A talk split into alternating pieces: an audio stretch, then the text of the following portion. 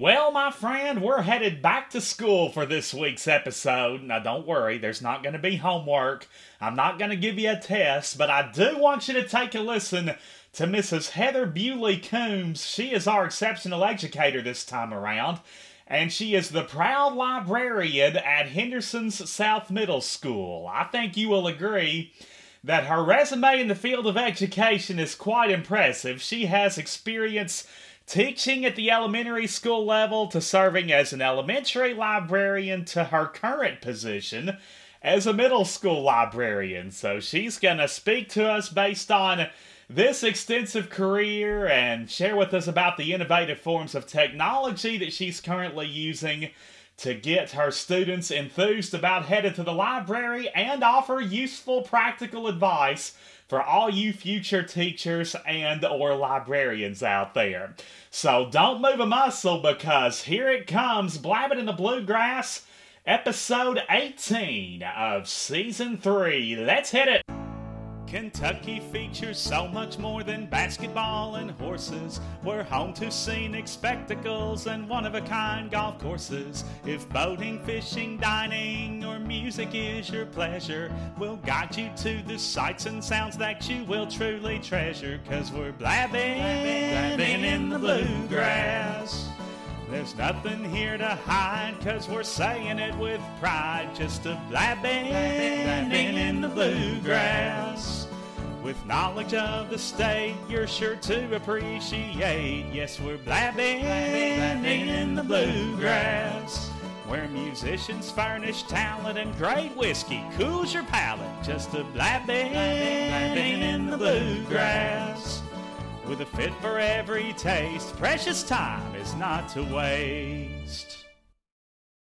From Hebron to Harlan, Henderson to Hawesville, nobody but nobody blankets the bluegrass like your friendly neighborhood podcaster here on Blabbing in the Bluegrass as we explore and celebrate all things Kentucky. I'm Sam Moore here from the soon to be world famous North Quail Motel in gorgeous Henderson KY with another exceptional educator who is definitely deserving of this spotlight. Heather Bewley Coombs is her name, and a school librarian is her game. She's been doing that for uh, over a decade now. After her uh, plethora of teaching experience in the classroom, which we'll hear all about. Plus, we'll hear about some of the schools in the system where Heather has taught through the years. And somewhere in the midst of our conversation, yes, you will hear about my experience participating in a 4 H speech contest as a totally blind contestant. I was in fifth grade and I'll never forget it. So you won't want to miss that particular discussion. As we go along, you'll learn how she and I became acquainted many, many moons ago. And I do want to remind you that if you'd like to nominate an exceptional educator, that you know of or have had in the classroom, all you got to do is send me an email. It's bluegrassblabbing at gmail.com. B L U E G R A S S B L A B B I N at gmail.com. I'm all about promoting those people who are important in your life or those you know, so let me know about these special people and I will do my best to get them the honor and recognition, most importantly, time that they so rightfully deserved. Okay, you can also send me an email to that very same address with questions about the show, comments, suggestions for future guests, topics. I'm all ears and definitely open minded. You can also hit me up via the Blabbing in the Bluegrass Facebook page. We encourage you to like and follow this page because all of my previous episodes are right there in case you missed any or you want to go back and hear them again. They are all at your fingertips. You can also stay up to date with additional information and teasers for future episodes as they are presented each week. Make comments, leave messages. You know I always enjoy hearing from you there too. Not to mention, I do want to remind you that you can take in Blabbing in the Bluegrass absolutely free of charge and subscribe to the program via one of three podcast directories Apple, Google Podcasts, and Spotify. They're all free, they're all easy to use, and they all contain blabbing in the bluegrass. So we definitely want you to utilize those avenues to keep up to speed with blabbing in the bluegrass as well. So with that, we have Heather Bewley Coombs waiting in the wings, and before we get to her, I have, as per usual, another bluegrass brainbuster. We strive to do one of these at the beginning of every show, so we'll give you the question now, and we will, of course, reveal the answer at the end of the program while your wheels are spinning and you're listening to Heather Bewley Coombs. So here is this week's Bluegrass Brainbuster. My cat Mischief thinks she knows the answer. She is twirling right around here at my feet. You may hear her jingling collar in the background here, but don't worry, she's not eligible. Not that we have a prize this week, but here is this week's question. I want to know where in Kentucky can you find the world's largest collection of ventriloquist dummies? Again, where in Kentucky can you find the world's largest collection of ventriloquist dummies? You think on that? I will have your answer in the program's final segment. Good luck, gang. Blabbing in the Bluegrass proudly presents an exceptional educator. Well, today our exceptional educator is a veteran educator in the Henderson County school system. She has served as a uh, elementary school teacher, a elementary school librarian, and a middle school librarian. I first remember meeting her when I was in the second grade at East Heights Elementary School. I was in Becky Johnson's class, and Heather Bewley moved in right next door to the neighboring classroom. And I believe that was her first year of teaching. I may be wrong, but anyhow, that's where we first got acquainted. And so she's going to fill us in on her impressive career and offer advice for aspiring educators. So let's welcome to the stage the one and only Heather Bewley Coombs. Thank you, Sam. How long has it been um, since you started in the Henderson County school system? This is actually my 28th year of teaching. Oh, look at you. That yeah. doesn't happen by accident. So, so and that time you're talking about, that was actually my second year. Oh, okay. So, so uh, my second grade year was your second year of teaching. Yes, I believe so. Yep. Because I, I, I had started with um, it was Marna Heron was principal then, I believe. Yep, that's exactly right. Until I was in the third grade. Yep, and she hired me, and um, and then I started with a fourth, fifth split class, and um or no it was a fifth sixth split excuse me and then i immediately you know when you're the low man on the totem pole you get moved wherever they tell you to go. You, so it's a sort of a monkey see monkey do type of thing. Exactly and so they put me in a i had a first second split right next to becky johnson and she was a great mentor that i learned from so i was appreciative of that because she had been there several years before me another thing people should know is that uh, you know our, our families go back a little ways because my mom used to teach with heather's mom. Yes. and um, they really enjoyed their time together and they um, did. And, and and at seventh street there's a whole crew that i know are still pretty close from there Oh yeah, Seventh Street School. You know, Heather, I always say that is the tightest knit group of teachers that I've ever been around. Yes, I you. would agree with that. Yeah. well, none of them would ever leave the building without saying goodbye to everybody else. I'm leaving. I was I never. That that makes it that makes it a good team when you when you feel that way about yeah, I would say so. And plus, you know, there were there weren't very many true walls in that building. There were a bunch of dividers, and so that kind of helped to make everybody close knit too. Right. But anyhow, Heather Bewley Coombs, when and how did you first discover your interest in becoming a teacher? Um, honestly, when I went off to college, I wasn't sure what I wanted to do. I, and I went to college undecided as a major, and I just took a few classes uh, about it, and I kind of thought, well, I really like kids, and I thought, well, I think I might want to do that. And then um, I worked at a daycare uh, one summer when I was home, and I worked for. Um, actually, it was her name was Joe Bruner at the time. Oh yeah, now Joe, Joe Swanson. Joe Swanson, that's right. Mm-hmm. Who then later became my principal as when I became a librarian. So it all kind of came full circle, but I enjoyed working there and that kind of sparked my interest. And um, I just like working with kids. I think they're very funny and literal, and um, I like seeing them learn and and seeing that yes, spark indeed. in their face. I was the exception to that rule. I was a real shy child. I didn't talk too much when I. Oh yeah, right. uh, that's so funny because I can't believe I knew you were going to be something like this because I remember you used to memorize like everything on the radio, and um, oh I, I yeah. You would come to school and you already had that announcing voice, you know. well, i I wasn't shocked when you when you started doing this at all. I was very impressed, um, just as I always am by you. Oh, look at you! Uh, you know, I'm not paying you anything to say that, right? no, absolutely, I'm not getting a dime. you know, it's funny though. Uh, a few years later, I, I, memorized a speech for the first time. I was in a 4-H speech contest, and um, I uh, I won county. I won region, made it all the way to states, and I got third in the states. Uh, turns out I missed first by um, two points, and you know, one of the judges docked me three points for not enough eye contact. True story.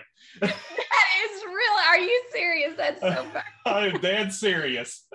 Um, well, he was real aware, wasn't he? I'm telling you, he had no mercy, that's for sure. But that's true.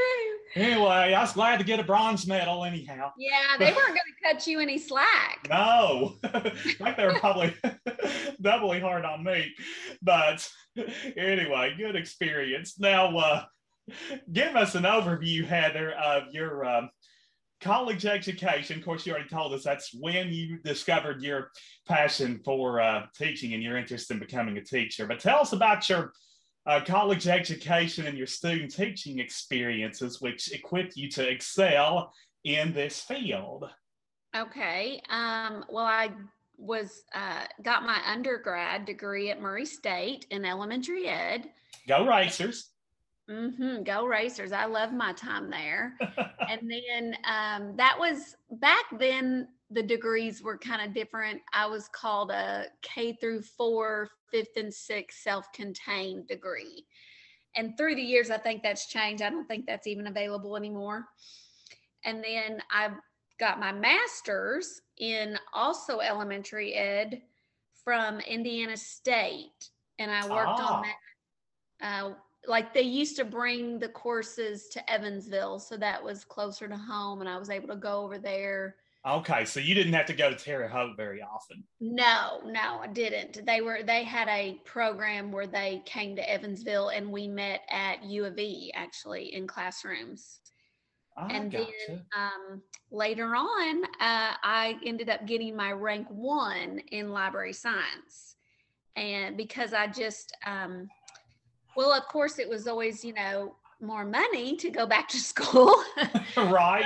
But, um, I also, uh, I just went through some times in my life, I guess, that um, I was thinking about uh, being, uh, my husband had gotten sick, and I was wondering how being a classroom teacher is hard. no, and, really?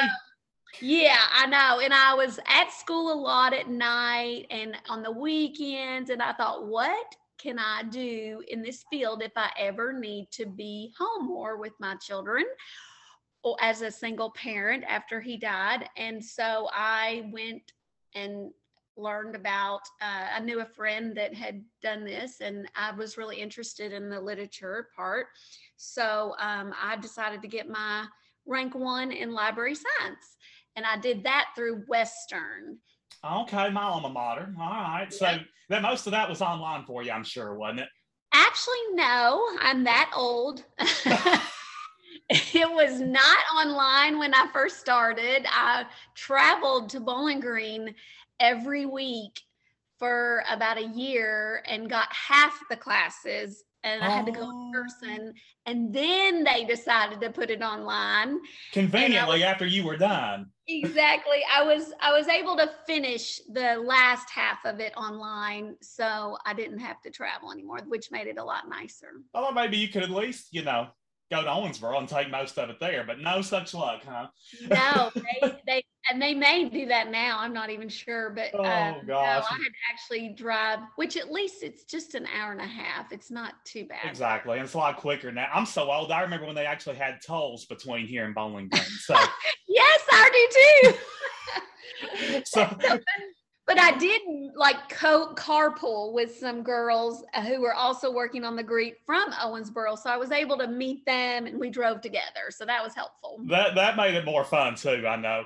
When did you get your degree in library science? When did you finish that? Um, well, I taught 10 years in the classroom as a classroom teacher. Right. So 93, so that would have been um, 2003 is about when I, because it almost as soon as I finished, um, I didn't plan on coming out of the classroom necessarily that soon because I still enjoyed it. But, um, you know, those positions don't open up too often. Sure. And um, so I had finished my degree the previous year, and Miss Swanson at the time, who was a principal at East Heights Elementary, she contacted me and, and asked me to apply because they had a library position open. And I remember um, I really loved where I worked, and I loved the people I worked with at Spotsville. Um, they had become, you know, like a family. oh yeah. Yeah, I've heard good things about the Spotsville bunch too. so- Yes. And um, so I was very uh, leery about leaving. And I remember going to my principal at the time. Um, his name was Terry Atkins, and he was my principal at Spotsville. Oh yeah, huh? And um, he said, uh, I said, what, well, I wanted, I'm kind of wondering what you think about this. I've, you know, been approached to maybe apply for this job, but I, I'm scared, like, what if I don't like it? Can I come back here? and I rem- I'll never forget, he goes, well, Heather, I, I'm just to say this. I think you will like it. But if not, you're always welcome back here. well, that was reassuring. yes. And then I went, and uh, Joe Swanson is one of the most respected people I've ever worked for. Um, she knows, she knew her job very well and was very supportive and a wonderful principal. Sure. And um, she wa- she was definitely a mentor to me. So uh, I was glad I made that decision. I can imagine. Yes, indeed. Now, uh, did you do any student teaching at uh, at Murray while you were at Murray State? I did. I did a student teaching with a fourth grade classroom. And then I also did it in a kindergarten room. So, I- and I enjoyed both, to be honest. Um, totally different, but great experiences. One was a county school and one was a in Murray City School. I like how they let you do, you know, different grades because you don't know where you're going to end up. Yeah, it's it's good for anybody, regardless of what you think you want to do. It's good to sort of you know work the crowd a little bit and Right. try try a bunch of different age groups, isn't it? Yes, it is. Absolutely. Yes. Now, proactive guidance and support um, is essential for long time growth and success in any career path. Now, you mentioned Becky Johnson and Terry Atkins, so you can expand a little more on them if you want to and others. And uh, why don't you talk a little bit about the mentors in your surroundings who offered timely advice and encouragement during your early years of teaching? Um, okay. Well, I think that in every building I've ever been in, I think you just kind of find a mentor, or at least you should, you know, like Sure. someone older and more experienced to go to for advice or just, you know, Like a work mama or daddy, shall we say? Yes, exactly. And um it definitely Becky Johnson was one of the first ones at East Heights, but after I was um there the they downsized to East Heights, which was why I got transferred to um, Spotsville. So just Oh, after two years of being at East Heights in the classroom, I was transferred because their student body numbers had dropped, and um, I, you know, moved out to Spotsville, and there I taught mostly first grade for for many years, but also did a couple years in fourth grade. And Oh, um, gotcha. I worked with Jelaine Smith, who was she I, she was more my age, but just a great team member, and Dana Stoffer, who was Oh, also, mom used to like Dana a lot too. yes, who was also a great team member, Denise Cannon. I just really had, I think that if you're in teaching in this day and age, especially now, you have to have team members to rely on Oh And, yeah. you know, just to plan and everything. So it's not all on you. Um, then I, I had, I can't say that I was ever um, in a school with a principal that I didn't look up to. Um, I had Tom Hurt was out at East at, at Spotsville when I first went there. Haven't heard that and- name in a long time. Yep. and then uh, Jim Rom was even principal for a while there. And then Terry Atkins, as I said, who I really uh, enjoyed working for. And then after going to East Heights, um, I had, you know, Joe Swanson. And after she went to central office, I had Nancy Gibson, who I loved as well.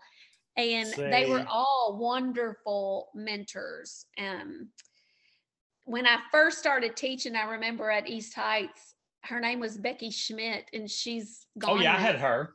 Uh-huh. Yes, and I loved Becky. But what was neat about that was I had her too as a as a teacher. How about that? We lost her all too soon of cancer. But, well, uh, yes, we did lose her too soon, and um, but I had went to East Heights as a fourth and fifth grader, and I ah, had her. And then after I went all the way through school and college, and I came back, she was still there and still wonderful. So I loved teaching with her. See, how about that? You, she taught you, and then you taught with her. Yes. And out of Spotsville, I can name, you know, Diane Parker, Janice Beals, Lynn Dawson, all these wonderful teachers that some of them are still out there, like doing that three day a week retired uh, Sure. they- RTI that they do, you know, for retired Yeah. teachers sometimes. It's like Mama's doing. Yeah. So, yeah, that's becoming more and more common. So your mom is doing that too? she is three days a week. Um, Where does she go? she is at Jefferson. Oh, okay. With Miss Gwen Courtney, that one of my good friends. Yeah, she she works with Gwen, and uh, yes. there's several of them out there. It's her and uh, Sherry Shank. You remember her? Yes, I had Sherry. Yes, we all worked together at East Heights. Gwen was at East Heights when I was the librarian there before she became principal at Jefferson. See, yeah, uh, it's Small almost world. it's almost like a teacher reunion. So they. They really enjoy it out there. Plus, I'm convinced it's a place where they can all go and spread rumors about their offspring when they're not around. So,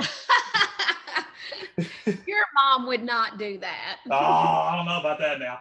But anyway, prior to uh, becoming a librarian, you said you uh, you taught first, second, fifth, sixth. I guess you pretty much covered the whole gamut in elementary school, except I don't remember hearing you mention third. Did you ever teach No, third? No, I've never taught third. So everything but third. Pretty much, yes. Yep, and even Mostly spent my time in first grade, which I really enjoyed. I gotcha. So first grade was sort of your niche. Yes, I really, hmm I did. I, I liked it. Now, as a first grade teacher, you know, well, I know in in the fifth, sixth grade, middle school, high school, you know, you may only be assigned to to certain subjects, but I know in in first grade you teach a little bit of everything. Correct.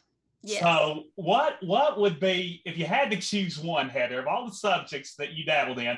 I know there was a soft spot in your heart for for all of them, kind of, sort of. But if you had to choose a favorite, wh- which one would it be? oh, definitely, I would pick reading. Oh, I could have I could have called that, couldn't I? you being a Yeah. librarian. Well, I just I just think it was so uh, fun to see the growth from when you had them in first grade in the fall, and you know they came to you knowing their sounds and basic some basic sight words, hopefully, and then they grow throughout the year, and then at the end of first grade they're like reading paragraphs, and you just see such progress and that was just enjoyable. And they just their faces light up you know that they finally are reading. And it was just a fun age. You've got to be able to read to excel in any of the other subjects when you think about it. yes. And i i've been trying to tell my middle schoolers that. Some of them are a little reluctant. You mean they're a hard sell? yes It- the, their faces don't always light up or at least some of them do actually i have really great middle schoolers at south but uh, just some of them uh, i can't stress enough how if they would just read how it would help things Absolutely, yeah. That would really bode well for them. There were times when I wasn't always excited about it either, if you can believe that. But i'm sure I, you know, I I read, all of the kids go through those phases yeah, and the ones What- that don't, well, they they end up becoming librarians a lot of times. Not that that's a bad thing, Heather Bewley Coombs. no but but anyway, so you um you became a librarian. You decided, you know, you wanted hours that were a little more reasonable, and you wanted a little more time at home with the fam. So uh, you became a librarian at East Heights. Now, how long did you stay there? Um, I was at East Heights probably, uh, I would say about 12 years. You didn't know math was a part of this thing, did Well, yeah, I know. exactly. I'm not a math teacher, Sam.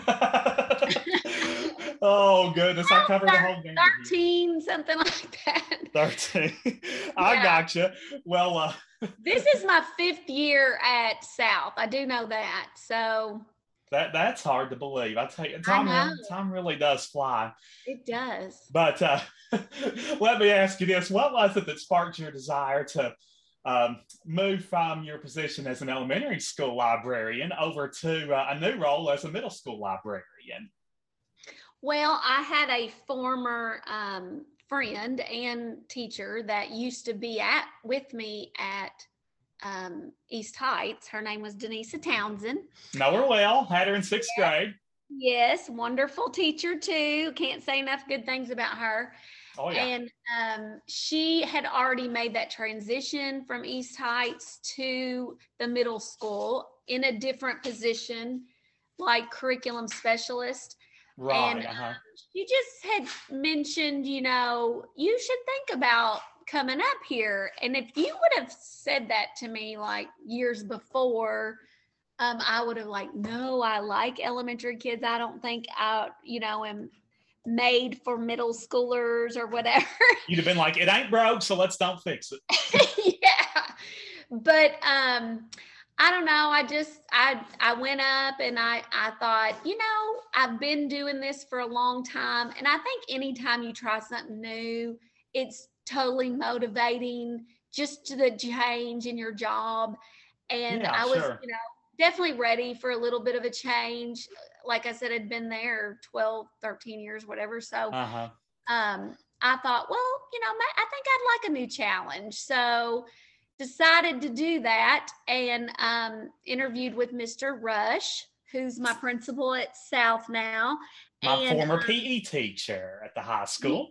Did you really? Yep, Oh, you sure did.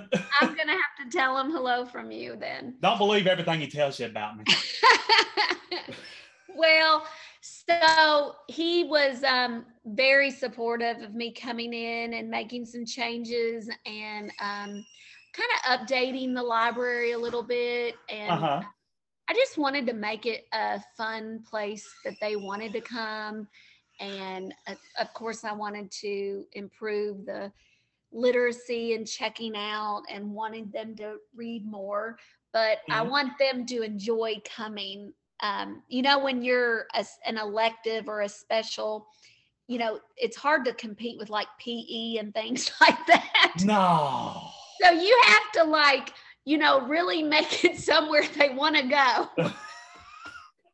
oh goodness, but you're right though. Change of pace does us awesome good, and it does. And, uh, you know, every now and again we just have to break up the monotony, don't we? Yes. So I've I've enjoyed that, and I think um, I've transformed the library a little bit.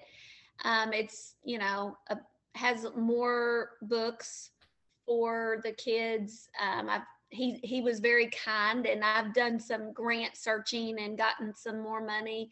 International Papers been very generous to our library at oh, South. look at you. That's awesome. And, yeah, and um, they have donated a lot of money to help me buy some books. So we've we've updated a lot there, and I think the kids enjoy it.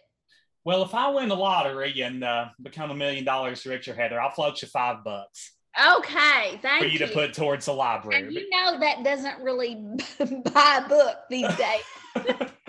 hey, five dollars. You take what you can get. That's well, I could get something at the Scholastic Book Fair, maybe. But uh, yeah, that's true. In paperback. Yeah.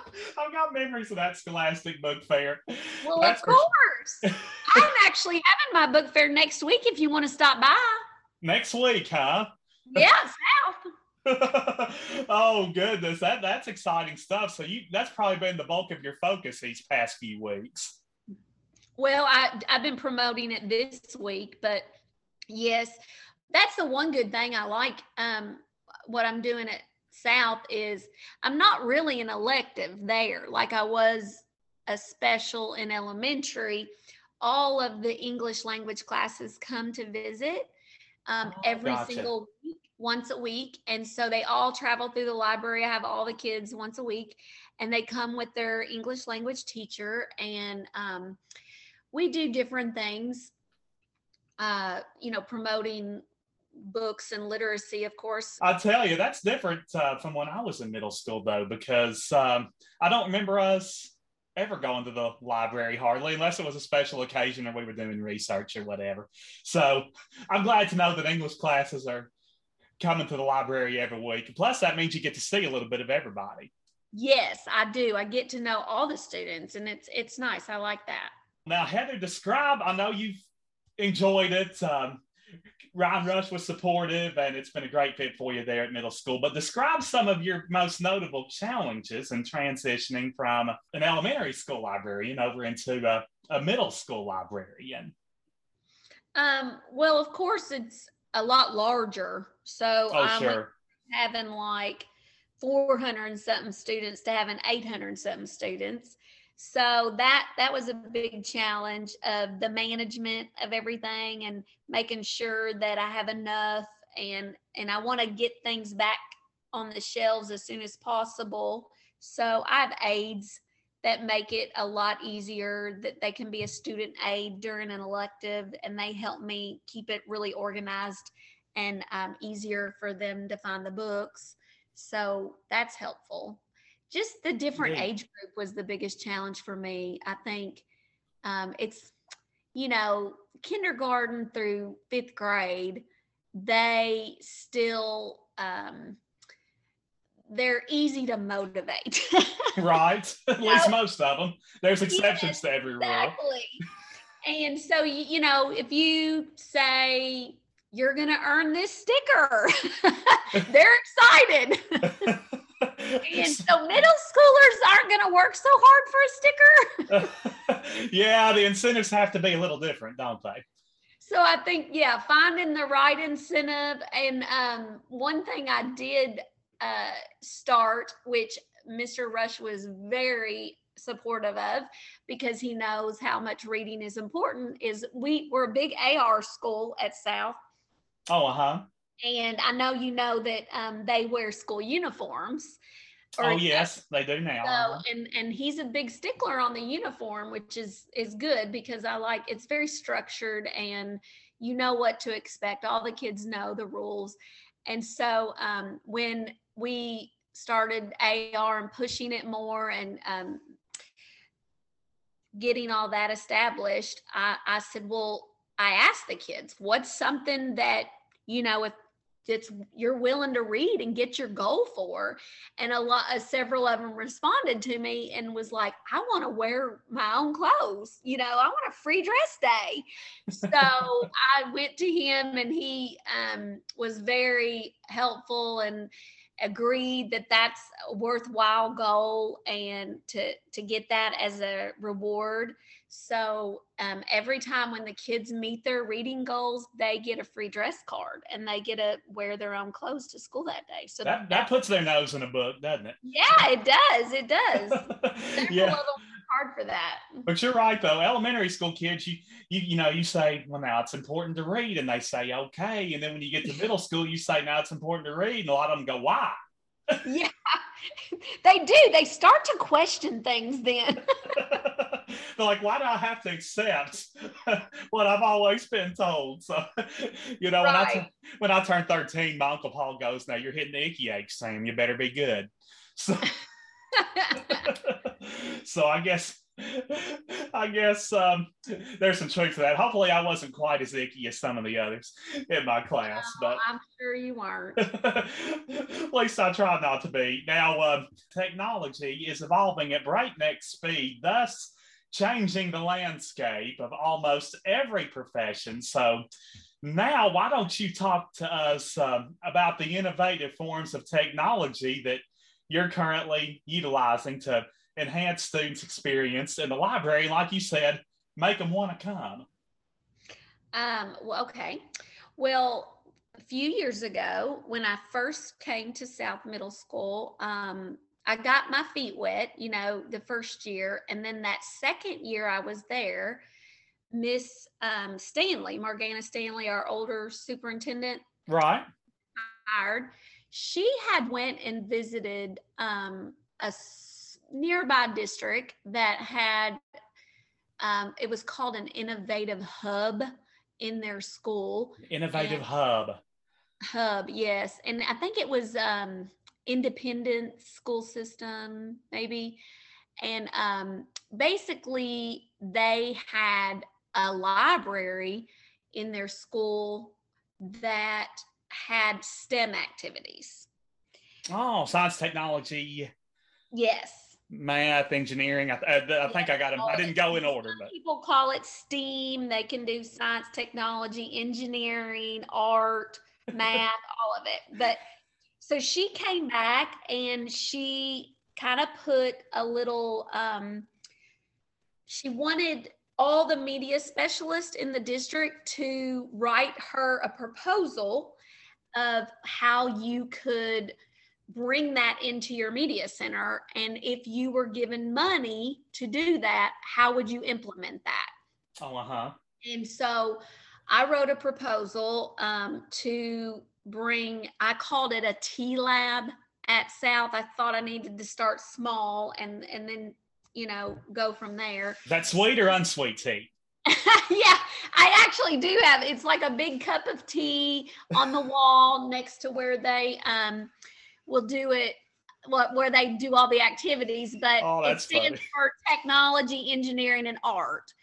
Uh, because in the middle school, you know, they already have their math class sure. and their science class. So I just wanted to start small and just take it from there. There you go. But, so technology, engineering, and art. That's our acronym for T. There. Yes, that's mm-hmm. that's our T. We call it our T lab. Mm-hmm. And basically, there are numerous activities that they can come and do in the library each week when they visit, and they're all like technology activities and engineering activities, where they build things um, I'm always looking for new stuff every year to add to it, but we kind of made it as an also incentive. Like after they meet their reading goals, they get to go over and do the T lab.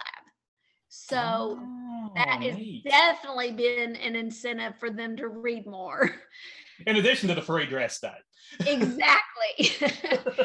so they they enjoy it. And again it makes it a fun environment for them to come to. They like enjoy coming to library or i think they do. Oh no doubt they do. Yeah and so um that's just something that we you know started a few years ago and then i'm just always looking for new new things to bring to it. I mean it's just evolving all the time and now you know we teach on chromebooks where the students are one to one on oh yeah. All the students have computers now. Yep and we teach through google classroom where the library even has a google classroom but instead of i have the whole school in my classroom. So mm-hmm. that can post things. It's more than a sign it's not like assignments it's more of a message board for the whole school but they i can post things that they can um, see it like today i posted uh, it was an interactive flyer that they're going to see everything that's going to be at the book fair next week. And they I figured it was going to be book fair related. yeah, exactly. but then, like, they also have, um, uh, like, we, for example, have a button machine over at the T Lab, and mm-hmm. there's a, a, in my Google Classroom, there's an activity where they design the button and then we print it out and they go make it over there. So there's That's different. Cool. Yeah, it's very cool. There there are some really fun activities, and they they do they do like coming. I can imagine. Now, how long are the periods when they come? They get to stay for 43 minutes.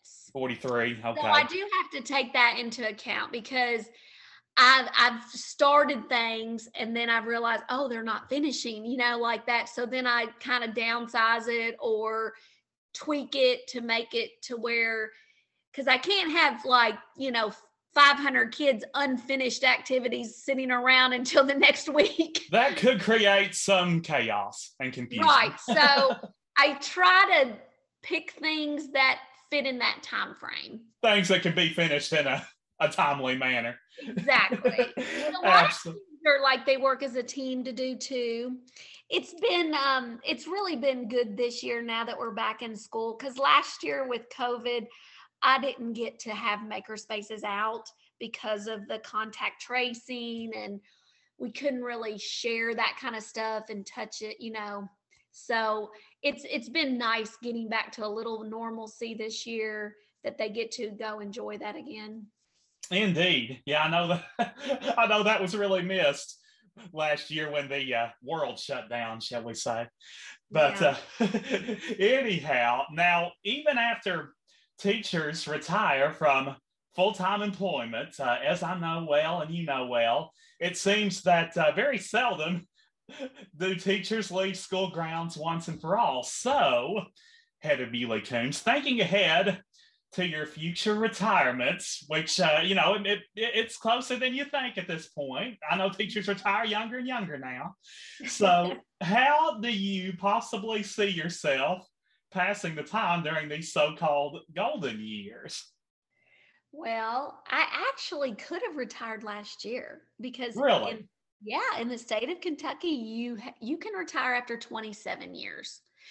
Oh, but, that, yeah, that's true. Yeah, mom retired after 33, but yeah, right. 30, 37 or 27 well, is the minimum. I, I decided that I was going to try to do 30 and then see what it is because it definitely does help your retirement if you stay longer. Sure.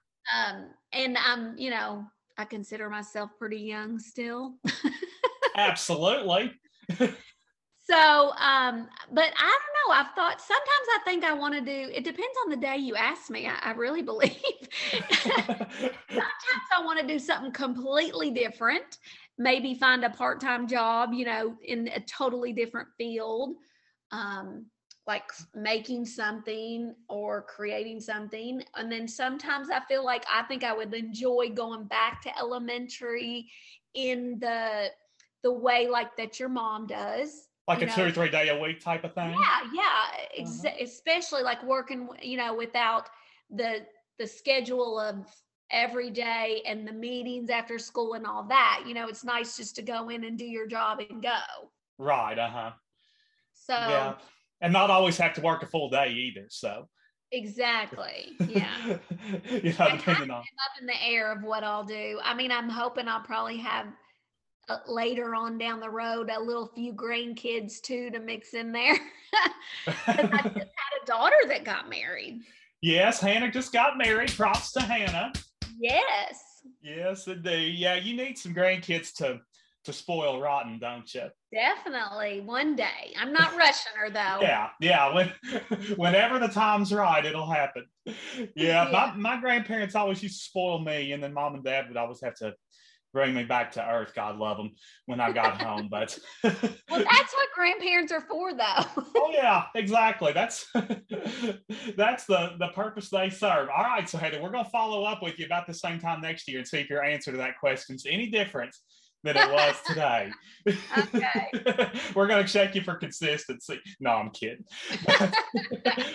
but anyway, uh, this has been great, Heather. Thanks so much for coming on with us. And the last, but certainly not least, before we unbuckle your seatbelts, why don't you pass along some useful and practical advice based on your 28 years in education for those in our listening audience who are seeking to pursue careers in this particular field? Okay. Well, I've kind of touched on this, but I do think always find a mentor in your building. Oh, yeah. Or, you know, someone that you can go to that's experienced and get advice from. I think I've found one of those in every building I've went to. Um, at South, you know, even though I was, I was a 20, almost uh, 22, 23 year old teacher, I was starting over in a new building with a whole different age group that I've never been, you know, taught before, never been around. Yeah, But lots I- of adjustment there. Yes, but I found some excellent teachers, Marie Kavanaugh, Bethany Harper, that I think were a great mentor to me and helped guide me in what they needed as an English language teacher in the library to help them, you know, kind of co teach when they come in there. And um, so definitely find a mentor that someone you can reach out to for advice. Um, you know, you definitely have to have a passion for what you do and and Oh, for sure. kids. I think um, if that's not there, then it it doesn't really sustain sustain. And then um, be flexible because Right? uh, today was a perfect example. We had three, two and a half hours with school left, and the electricity went out in our building, and there were no lights, no Chromebooks to work on. How convenient. yes. So, you know, thankfully, most of the kids had a book to read, and they got to read towards their AR goals um, by the sunlight coming in the windows. but, um, you know, we made it work. And honestly, it, it's so structured there that it, it didn't even phase them very much. They stayed on task and did what they were supposed to do, and it ended up being a good day. And deep down, I'm sure you were thinking, see, I told you so. Reading is important. Exactly. It's a way we can kill time when the power goes out. right, right. Um, just always look for ways to evolve and change and adjust to keep it fresh, you know?